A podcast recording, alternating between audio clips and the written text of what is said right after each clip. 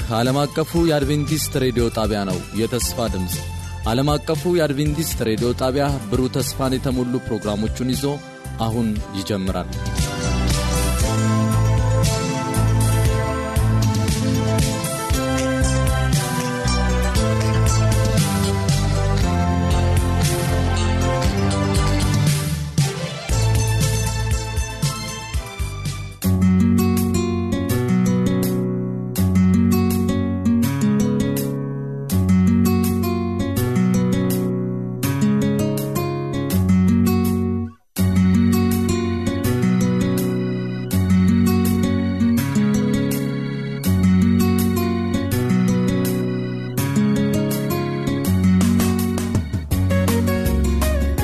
ይስጥልን አድማጮቻችን፣ ይህ የውዳሴ የመንፈሳዊ መዝሙር ክፍለ ጊዜ ነው።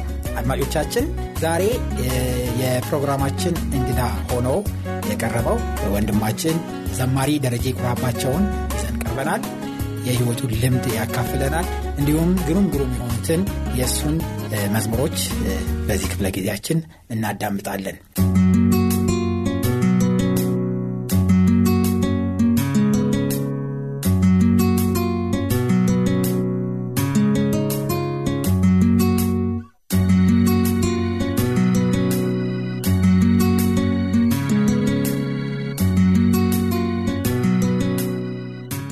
በቅድሚያ ጥሪያችንን አክብረህ እዚህ ስለመጣ ወንድም ደረጀ እጅግ አድርገን እናመሰግናለን። እኔም አመሰግናለሁ። ቃለ መጠይቃችንን ስንጀምር ሳለ ለዚህ ለተስፋ ድምፅ ሬዲዮ ተከታታዮች ራስህን እንድታስተዋውቅ ጠይቀሃለሁኝ።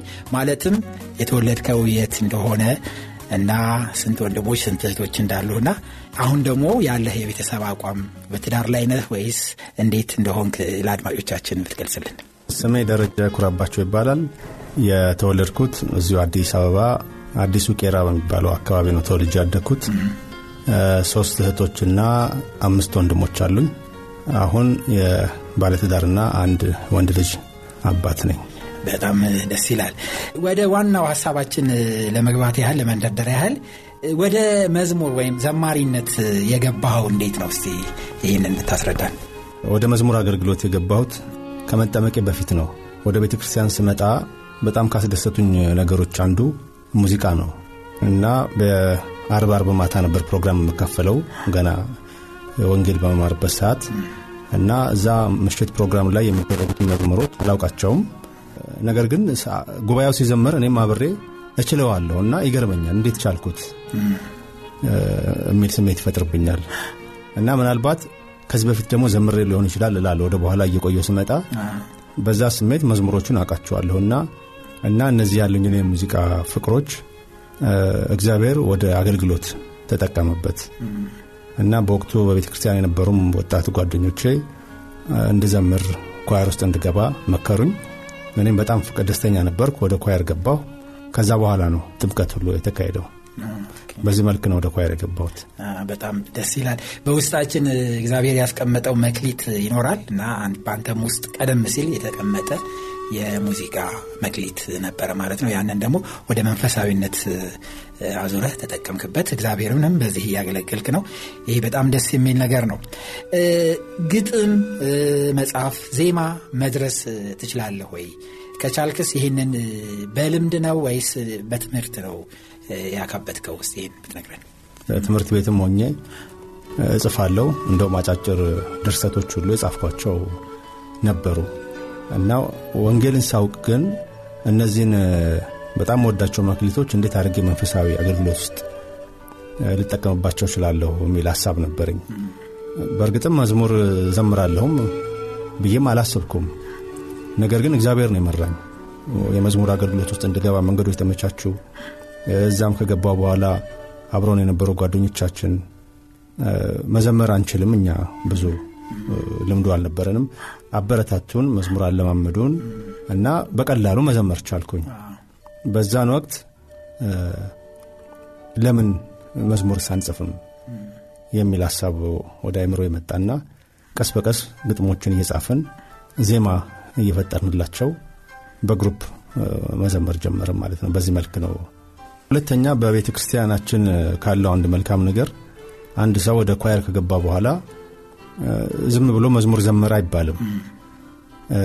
በሳምንት የተወሰኑ ቀኖች ምናልባት በ15ም ቀን በአንድ ወርም ሊሆን ይችላል ስለ ሙዚቃ ትምህርት ይሰጣል። እንዴት ነው ድምፅ ማውጣት ያለብህ? በቤተ ክርስቲያናችን በኖታ የተጻፉ መዝሙሮች ስለምንዘምር እነዛ ምልክቶች ምንድን ናቸው? አቆጣጠራቸው እንዴት ነው? ከተፈጥሯዊ ስሜታችን ጋር የተዋህዱ ናቸው ወይ የተባለ ስለ ሙዚቃ ትምህርት ይሰጣል። ኖታ እንዴት እንደሚጻፍ ኖታዎችን ማንበብ እንደምንችል ያበረታቱናል እና እነዛ ስለ ሙዚቃ የሚሰጡት ትምህርቶች ኮንዳክት እንዴት እንደሚደረግ፣ ምት እንዴት እንደሚጠበቅ የተለያዩ ትምህርቶች ከጊዜ ወደ ጊዜ በኳየር ውስጥ ይሰጣሉ እና እነዛን ነገሮች በጣም በጥንቃቄ ነበር ማዳምጣቸው። በዛ መልክ ነው ችሎታውን ለማዳበር የሞከርኩት። እስቲ አሁን ደግሞ ስለ አልበሞች እናውራና ስንት አልበሞች አሁን ሰርተሃል? በካሴት መልክ ወይ በሲዲ? አንድ ካሴት 1994 ዓ ም ላይ የተለቀቀ አንድ ካሴት አለ አዲስ ቀን በሚል ርዕስ። ከዛ በኋላ በዝግጅት ላይ ያለ ነውም ሌላ አንድ ሁለተኛ የመዝሙር ካሴት አለ። እሱም ያው እየተጠናቀቀ ነው። ምናልባት በቅርብ ልንለቀው እንችላለን። እነዚህ መዝሙሮች ግን የህይወት ልምድ መዝሙሮች ናቸው። በተለይ አንደኛው ካሴት ላይ የተቀመጡት እንደውም ዘማሪ ነኝ ብዬ ራሴን advertise የማድረግ አይነት ሳይሆን ያሳለፍኩባቸውን በአገልግሎት ባሳለፍኩባቸው ቀናት ውስጥ ወይም አመታት ውስጥ በህይወት ልምድ የተጻፉ መዝሙሮች አሉ። እነዛ መዝሙሮች ቤተ ክርስቲያን ውስጥ ስንዘምራቸው ሰዎች ይባረኩበታል እና ለምንስ ለአብዛኛው ሰው በካሴት ተቀርጸው አገልግሎት አይሰጡም ከሚል መንፈስ ነው የተቀረጹት። የሁለተኛው ካሴት ደግሞ አሁን እየተሰራ ያለው በቤተ ክርስቲያናችን የመዝሙር መጽሐፍ አለ። እነዚህን የመዝሙር መጽሐፍት አብዛኛው ሰው እንዴት እንደሚዘመር አያውቃቸው ወይንም በየቤቶቻችን የለውም እና ከተጠመኩበት ጊዜ ጀምሮ በአይምሮ ውስጥ የሚመላለስ ጥያቄ አለ። እነዚህ መዝሙሮች ቢዘመሩ እና በየቤታችን ቢደርሱ ጥሩ ነው ከሚል ስሜት እነዛን መዝሙሮች የተወሰኑትን ከኔ ድምፅ ጋር ተመጥነው ጥሩ ሊሆኑ የሚችሉትን በመምረጥ እኔ ቀዳ ናቸው እና እያንዳንዱ ሰው እቤቱም ሆኖ ስራ ላይም በተለያየ ዓለም የተበተኑ አባሎቻችን እነዛ መዝሙሮች ሲሰሙ በዚህ በቤተ ክርስቲያን በአምልኮ ላይ የነበረው መንፈስ እንዲያስታወሱት ተደርጎ የተዘጋጀ ነው። ከአዲስ ቀን ከሚለው ከመጀመሪያው አልበም ላይ በጣም የምትወደው መዝሙር የትኛው ነው እና እንዴት እንደተጻፈ ወይም ደግሞ እንዴት እንደደረስከው ለአድማጮች ብትገልጽልን። በጣም የሚገርመው ከተጻፉት ከካሴቱ ላይ ካሉት ሙዚቃዎች የምመርጠው የለኝም። ሁሉንም በጣም በጣም ልቤን የሚነኩ ናቸው።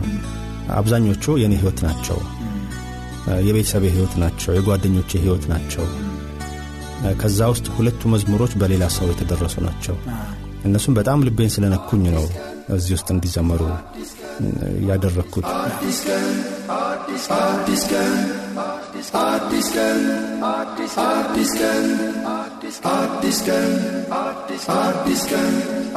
ቀን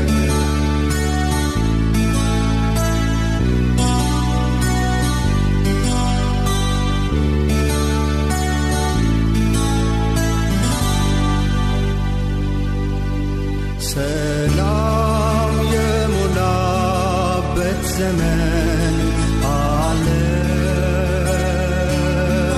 በሰላም መስፍን በኢየሱስ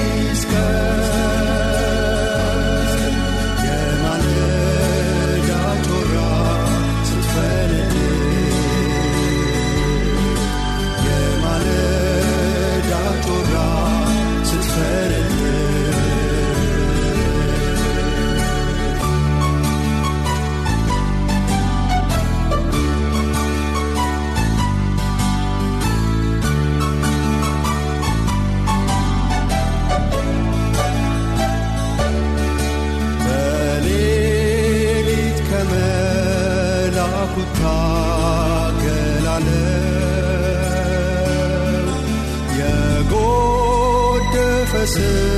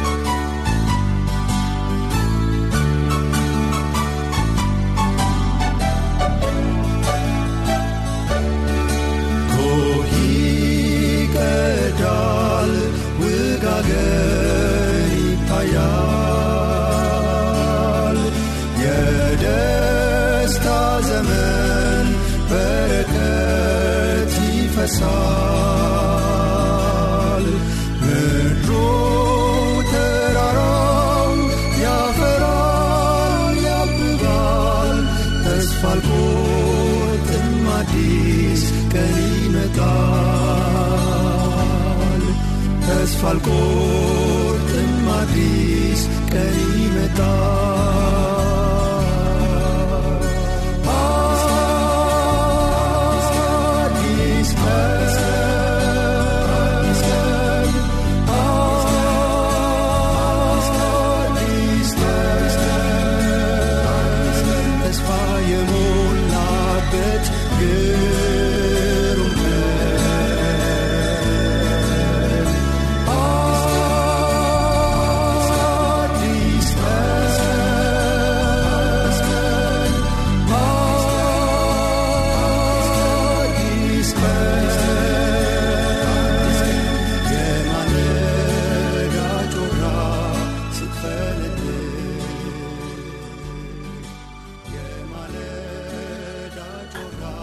መንገዱን አሳየን የሚለው መዝሙር የተጻፈበት ዋናው ምክንያት ምንድን ነው? ቤተሰቦቼ ወላጆቼ ክርስቲያኖች አይደሉም። ወይንም እንደው ክርስቲያን ተብሎ ቢጠሩም በወንጌል ላይ ያላቸው አቋም ጥልቅ አይደለም። እና እኔ ወደ ወንጌል ከመጣው በኋላ ብዙ ተጽዕኖች ነበሩ በቤተሰብ እንዲሁም በአካባቢ የተለያዩ ተጽዕኖች ነበሩ። እና በዛ ውስጥ ትክክለኛውን የእግዚአብሔርን መንገድ ለማወቅ ይቸገር ነበር። ከዛም በተጨማሪ ከሌላ አብያተ ክርስቲያናት የተለያየ ትምህርት ይሰጠኝ ነበረ። ሰው ይጎትቱኛል። አንዱ ከዛ አንዱ ከዚህ ይጎተኛል። ወደኛ ግሩፕና ያኛ ወደኛ ግሩፕና አይነት እና ትንሽ ግራ ተጋብቼ ነበረ። እና ራሴን ያገኘሁት ልክ አንድ መንታ መንገድ ላይ እንደቆመ ሰው ሆኖ ራሴን አገኘሁት። እና አንድ ኢትዮጵያዊ ደራሲ ድሮ ካነበብኩት መጽሐፍ ላይ እንደዚህ የሚል ጥቅስ ጽፈዋል ቀን ሲጨልም ቀን ሲከፋ እንደ እውር ሽመል እየቀደመ የሚመራ ወዳጅ የሚያገኝ ሰው እንዴት እድላም ነው የሚል ወንጀለኛው ዳኛ የሚባል መጽሐፍ መሰለኝ እዛ ላይ ተጽፏልም እና ይሄ ነገር በጣም ገረመኝ። እና በእንደዚህ አይነት condition ሽመል ፊት ፊት እየቀደመ እንደሚመራ የሚመራ ወዳጅ ኢየሱስ ክርስቶስ ብቻ ነው። ስለዚህ እሱን መንገዱን እንዲያሳየኝ ጠየቅኩት ስለዚህ መንገዱን አሳየኝ ብዬ በዛ መንፈስ ነው የተጻፈው። እዚህ ላይ እስቲ ቆም እናርግና እስቲ መንገዱን አሳየኝ የሚለውን መዝሙር ከዚሁ ከስቱዲዮ በቃልህ እ፣ ከስቱዲዮ ደግሞ ቀጥታ እናስኬደዋለን። ልሞክርሽ መንገዱን አሳየኝ ቸር እረኛዬ መንታው ሲያሳስተኝ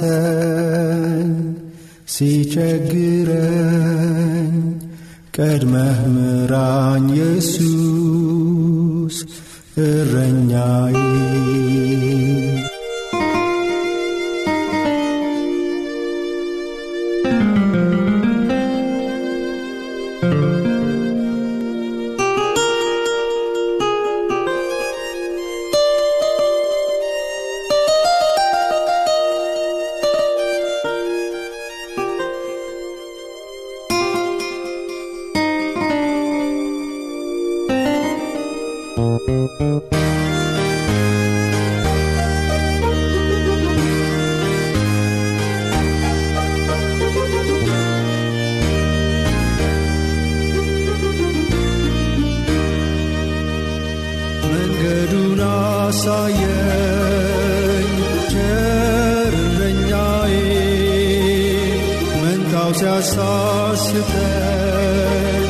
ሲቸግረኝ ቀድመህ ምራኝ ኢየሱስ እረኛዬ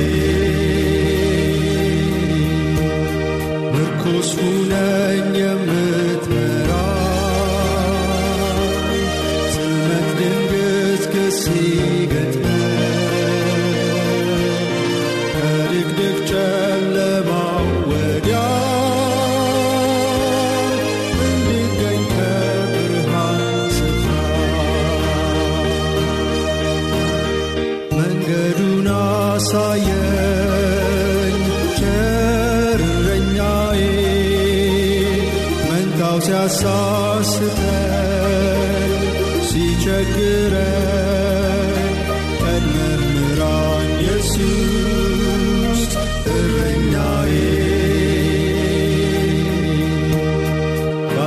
你却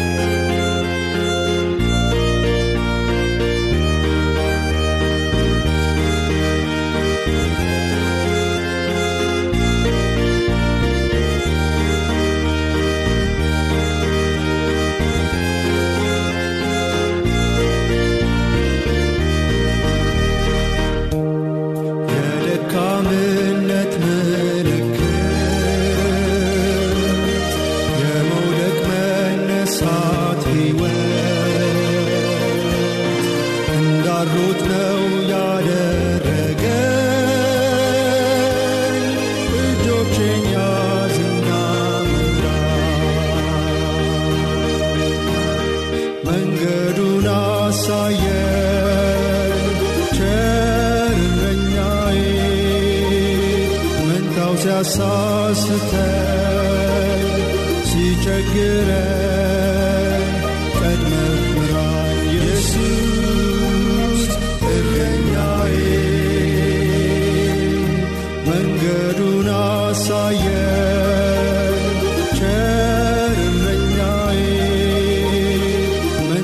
ሲያሳስተኝ ሲቸግረኝ ቀድመህ ምራኝ ኢየሱስ እረኛዬ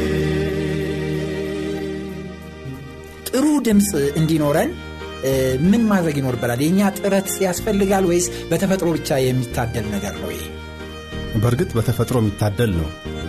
ነገር ግን በተፈጥሮ የተሰጠንን ድምፅ በሥነ ሥርዓቱ ካልገራነው ትክክለኛ አይሆንም። ወይንም በተፈጥሮ የተሰጠንን ድምፅን በትክክለኛ መንገድ ካልተጠቀምንበት ጥሩ ትርጉም አይሰጥም። ጥሩ ድምፅ እንዳለኝም አላውቅም ነበረ። ቤተ ክርስቲያን ውስጥ መተን ስንዘምር የ choir ኡ pianist አንድ ቀን ናትናኤል የሚባል ጓደኛችን ነበር። ተነስቼ solo እንድዘምር አዘዘኝ እና ደነገጥኩኝ። ዘምሬም አላውቅም። ከዛ ዘመርኩ ግን። ስዘምር ጥሩ መጣ ከዛ ለካ መዘመር እችላለሁ ወይ በሚል ነው። እስቲ የተባል ድጋሚው ሌሎቹ መዝሙሮች ሲሰጡኝ የተበረታታው መጣው። ግን ያን ጊዜ የምዘምርበት ድምፅና አሁን ያለው ድምፅ ይለያል ምክንያቱም ያን ጊዜ እንዴት ተደርጎ መዘመር እንዳለበት የነበረኝ እውቀት ከአሁን ጋር ይለያያል። በሂደት በተለያዩ ትምህርቶች በቤተ ክርስቲያን ውስጥ በሚሰጡ በተለይ ዶክተር ኬዘን የሚባለው የቤተ ክርስቲያናችን መዝሙር መሪ ብዙ ያስተምረናል። ከዛም በተጨማሪ አልፎ አልፎ የሚመጡ የ vocal training በቤተ ክርስቲያን ውስጥ የሚሰጡ እንግዶች ነበሩና እነሱም የተወሰነ ትምህርት ሰጥተውናል። እና እነዛን በጥንቃቄ በመመልከት ነው። ሌላው ግን አንድን መዝሙር ጥሩ ወይም ዝማሬን ጥሩ ሊያደርግ የሚችለው ምንድን ነው የምታምንበትን ነገር ስትዘምር ነው። እኔ የምዘምራቸው መዝሙሮች የተወሰኑ ናቸው። እነሱም በአብዛኛው ስለ ኢየሱስ የሚናገሩ ናቸው። አብዛኞቹ የንስሐ መዝሙሮች ናቸው። ከክሱ ጋር ተጠማጥሞ ስለ መኖር የሚናገሩ ናቸው። እና እነዛንም በጥንቃቄ መርጬ ነው የምዘምራቸው። ምናልባት የአብዛኛው ሰው ህይወት በእንደዚህ አይነት ፈተና ውስጥ ያለ ስለሆነ በቀላሉ ቶሎ ስሜቱን የሚነካው ያ ይመስለኛል። ዛሬ በጣም ብዙ ዘማሪዎች አሉ በተለይ በመዝሙሩ ክፍል ምን ያህል ምእመኑን ወደ ክርስቶስ ያመላክታሉ የሚለው እያንዳንዱ አድማጭ ሰምቶ የሚገመግመው ጉዳይ ይሆናል። ነገር ግን እንደው ዘማሪዎች መዘመር ያለባቸው ከምን ተነስተው ነው? ግጥሙን ዜማውን መቀመር ያለባቸው እንዴት ነው? ለመንፈሳዊ ሰዎች ጥሩ የሆኑ ዜማዎችን ለማውጣት ለመዘምራን ምን ምክር ትሰጣለህ በዚህ በኩል? እኔ እንደማምነው ወይ እንደማውቀው ሙዚቃ አንድ ሳይንስ ነው ከእግዚአብሔር የተሰጠ። ሙዚቃ ደግሞ የራሱ ህጎች አሉት። አንድ ሰው አንድን ሰው ለማመስገን ሲፈልግ ጥሩ ቃላት መርጦ ያመሰግነዋል። በጣም የሚወደው ሰው ከሆነ ደግሞ በንግግሩ ላይ ትንሽ ዜማ ይቀላቅልበታል። ዜማ ማለት እሱ ነው። ለመልእክቱ የሚመጥን ቃል በተገቢው ዜማ ለሁለተኛው ሰው የትክክለኛ መልእክት ይተላልፋል አንድ ሰው ሌላን ሰው በጣም በተቆጣ ድምፅ ይቅርታ ሊጠይቁ አይችልም። ይቅርታ የሚጠይቅበት የራሱ የድምፅ ልክ አለ። የተቆጣ ሰውም ቁጣውን በጣም በለሰለሰ ቃል አይገልጽም ወይንም በለሰለሰ ድምፅ አይገልጽም። በጣም የጮኸ ድምፅ ነው። ልክ እንደዛው ሙዚቃ ማለት በእንደዚህ አይነት መልኩ የሚሠራ ህግ አለው። ስለ ክርስቶስ ስቅለት የምንናገር ከሆነ ቃላታችን ኪነጠበባዊ በሆነው መንገድ በጣም ለእግዚአብሔር በምንሰጠው ክብር በተዋቀሩ ቃላት ያንን ሐዘን በሚገልጽ ዜማ መቅረብ አለባቸው። ስለ ክርስቶስ መወለድ ደግሞ የምንናገር ከሆነ ቃላችን የደስታ ቃላት መሆን አለበት። ዜማውንም ማንም ሰው ሲሰማው የደስታ ስሜት የሚፈጥር መሆን አለበት። እነዚህ ሁለቱ ከተጣረሱ መልእክቱ የተዛባ መልእክት ይሆናል። ብዙ ጊዜ የተዘመሩ መዝሙሮች የማያቸው የእንደዚህ አይነት የመዛባት ችግር አለባቸው። አንደኛ የምንናገረው ስለ ምንድን ነው? የምንናገረው ስለ ሐዘን ከሆነ ያንን ሐዘን በሚገልጽ በተዋቡ ቃላት በሥነ ሥርዓት በተዋቀሩ በተጨማሪ በእነዚህ አይነት ቃላት ግጥሙ መዋቀር አለበት። ከዛ ያንን የከበረ መልእክት ሊሸከም የሚችል አብሮ ሊሄድ የሚችል ዜማ አብሮ መሰራት አለበት። እንደዛ ሲሆን በሚሰማው ሰው ላይ ከባድ ተጽዕኖ ያሳድራል። ያለዚያ ግን የደስታውን ዜማ ወይም የሐዘኑን ዜማ በጣም ደስታ በተሞላበት ሙዚቃ ቢደረግ የሚሰማው ሰው ቃላቱ ምንም እንኳን የከበረ ቢሆንም ጠልቆ አይሰማም እና ያንን የሙዚቃውን ሳይንስ ያበላሻል። እንደዚህ አይነት ችግሮች ነው ያየሁትና አንድ ሰው በመጀመሪያ ደረጃ የሚዘምረው ነገር ምንድን ነው ያምንበታል ወይ? ቢቻል የራሱ የህይወት ልምድ ቢሆን የበለጠ ለሰውየው ጠቃሚ ይሆናል ለሌሎችም ለማስተማር ይጠቅማል። ባይሆንም ግን የሌሎችም የህይወት ተመክሮም ከሆነ እነዚህ ነገሮች በሥነ ሥርዓት ታስበውበት አብሮ መሄድ ያለበት ሙዚቃ ምን አይነት ነው? እንዴት ተደርጎ መዋቀር አለበት ሙዚቃ ውስጥ ተብሎ ታስቦ ሲሰራ ውጤት ያለው ነገር ያመጣል ብዬ አምናለሁ። እስቲ አሁን ደግሞ ወደ ካሴት እንመለስና አዲስ ቀን ነው የሚለው የካሴቱ ርዕስ። ሀሳቡ የተገኘው ከዘፍጥረት መጽሐፍ ላይ ነው ያዕቆብን ታሪክ ምክንያት አድርጎ ነው። እና ያዕቆብ ከመልአኩ ጋር ሲታገል ቆይቶ ከዛ በኋላ አሸንፎ ስሙ ተለውጦለት ጉዞ ሲቀጥል የወጣቸው አጀንበር በጣም theatrical በሆነ መንገድ በመዝሙሩ ላይ ሲታገል እንደነበረ እና ያ ትግል አልፎ በአዲስ ተስፋ አዲስ ቀን ይዞ ወደፊት ሲገሰግስ ያሳያል። እና በጣም ግሩም የሆነ ኪነ ጥበባዊ ውበት የተላበሰ ግጥምና መዝሙር ነው ሰላም የሞላበት ዘመን አለ። በሰላም መስፍን በኢየሱስ ላመነ